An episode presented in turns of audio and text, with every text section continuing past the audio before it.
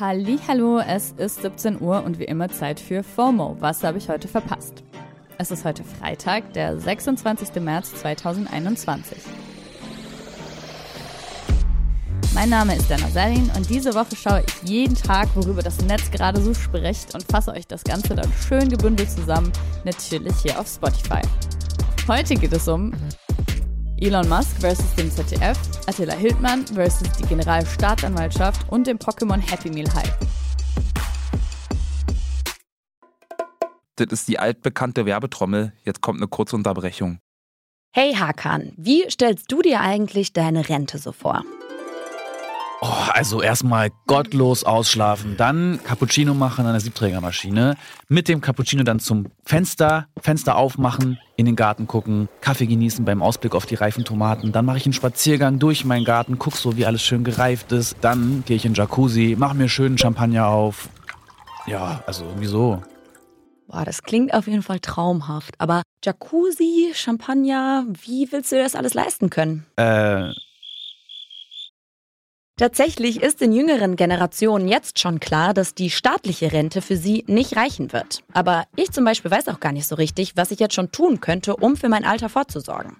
dafür gibt's natürlich Unterstützung. Unser Werbepartner Clark hilft euch, mehr aus eurer Rente rauszuholen. Die bieten unverbindliche Vergleiche verschiedener Altersvorsorgen an und gestalten euch ein persönliches Angebot, das genau zu euren Bedürfnissen passt. Außerdem könnt ihr mit Clark auch alle eure Versicherungen managen. Also ihr könnt die Versicherungen, die ihr schon habt, da hochladen und somit den Überblick bewahren. Wenn ihr euch jetzt anmeldet und zwei Versicherungen hochladet, also zum Beispiel eure Hausrat- und eure Fahrradversicherung, dann bekommt ihr einen 30 Euro Shopping-Gutschein geschenkt.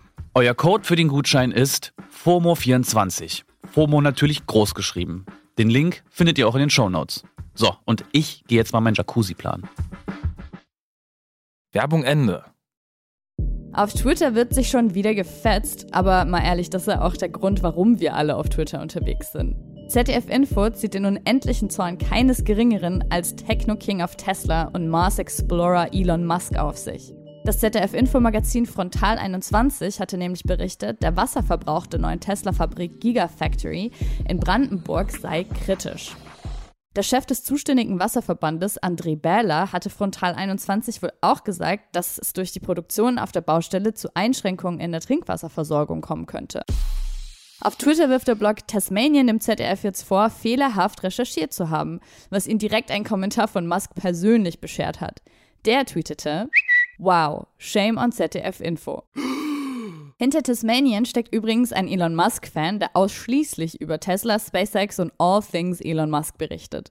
Auf der Seite kann man sogar Tesla-Autoersatzteile bestellen. Eine offizielle Kommunikationsabteilung hat Tesla auch seit einiger Zeit wo gar nicht mehr und das erledigt der Chef dann größtenteils selbst auf Twitter. Für eine offizielle Stellungnahme zur Situation auf der Baustelle habe das ZDF auch niemanden bei Tesla erreicht, die schon seit etwa einem Jahr keine Interviews mehr zu dem Thema geben. Also ungefähr seitdem das erste Mal Kritik am hohen Wasserverbrauch von Gigafactory laut wurde. Deswegen haben Frontal 21 ihr Glück jetzt mal auf Twitter versucht und Elon Musk direkt angetwittert.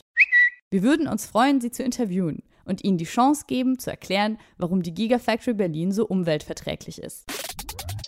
Auch auf Twitter, aber vor allem im Real Life beefen sich gerade Verschwörungsideologe Attila Hildmann und die Generalstaatsanwaltschaft Berlin. Letztere setzten gestern einen Tweet ab, in dem sie bekannt gaben, Attila Hildmann habe sich nach ihren Informationen in die Türkei abgesetzt. Der versucht sich so einem Haftbefehl wegen dringendem Verdacht auf Volksverhetzung zu entziehen. In dem Ermittlungsverfahren gegen Hildmann überprüft die Berliner Anklagebehörde mehr als 1000 Äußerungen. Neben dem Verdacht auf Volksverhetzung geht es dabei auch um öffentliche Aufforderungen zu Straftaten und Widerstand gegen Vollstreckungsbeamte. Auf seinen Kanälen droppt er ja auch regelmäßig die widerwärtigsten Aussagen. Da ist von Holocaust-Verharmlosung bis zu Mordaufrufen echt alles dabei. Hildmann selbst kommentierte den Tweet dann mit einem sonnige Grüße aus der Türkei und gab an, seine deutsche Staatsbürgerschaft zurückgeben zu wollen. Dass wir ihn endlich los sind, wäre ja eigentlich zu schön, um wahr zu sein. Verschwörungen sind ja glücklicherweise nicht der einzige Lockdown-Trend. In meinem Freundeskreis investieren auch alle irgendwie gerade in Aktien. Also ich finde ja Kryptowährung, Bitcoin, ETFs und Trading-Apps immer noch ein bisschen suspekt. Aber ich muss auch sagen, dass ich vor allem einfach noch keine Lust gehabt habe, mich da überall so einzulesen. Was da eher so mein Modus von Geldanlage ist, ist, was viele Pokémon-Fans gerade durchziehen. Seit dem 11. März gibt es nämlich anlässlich des 25. Geburtstags von Pokémon zu jedem Happy Meal bei McDonald's ein Päckchen Pokémon-Karten dazu. Soweit so gut.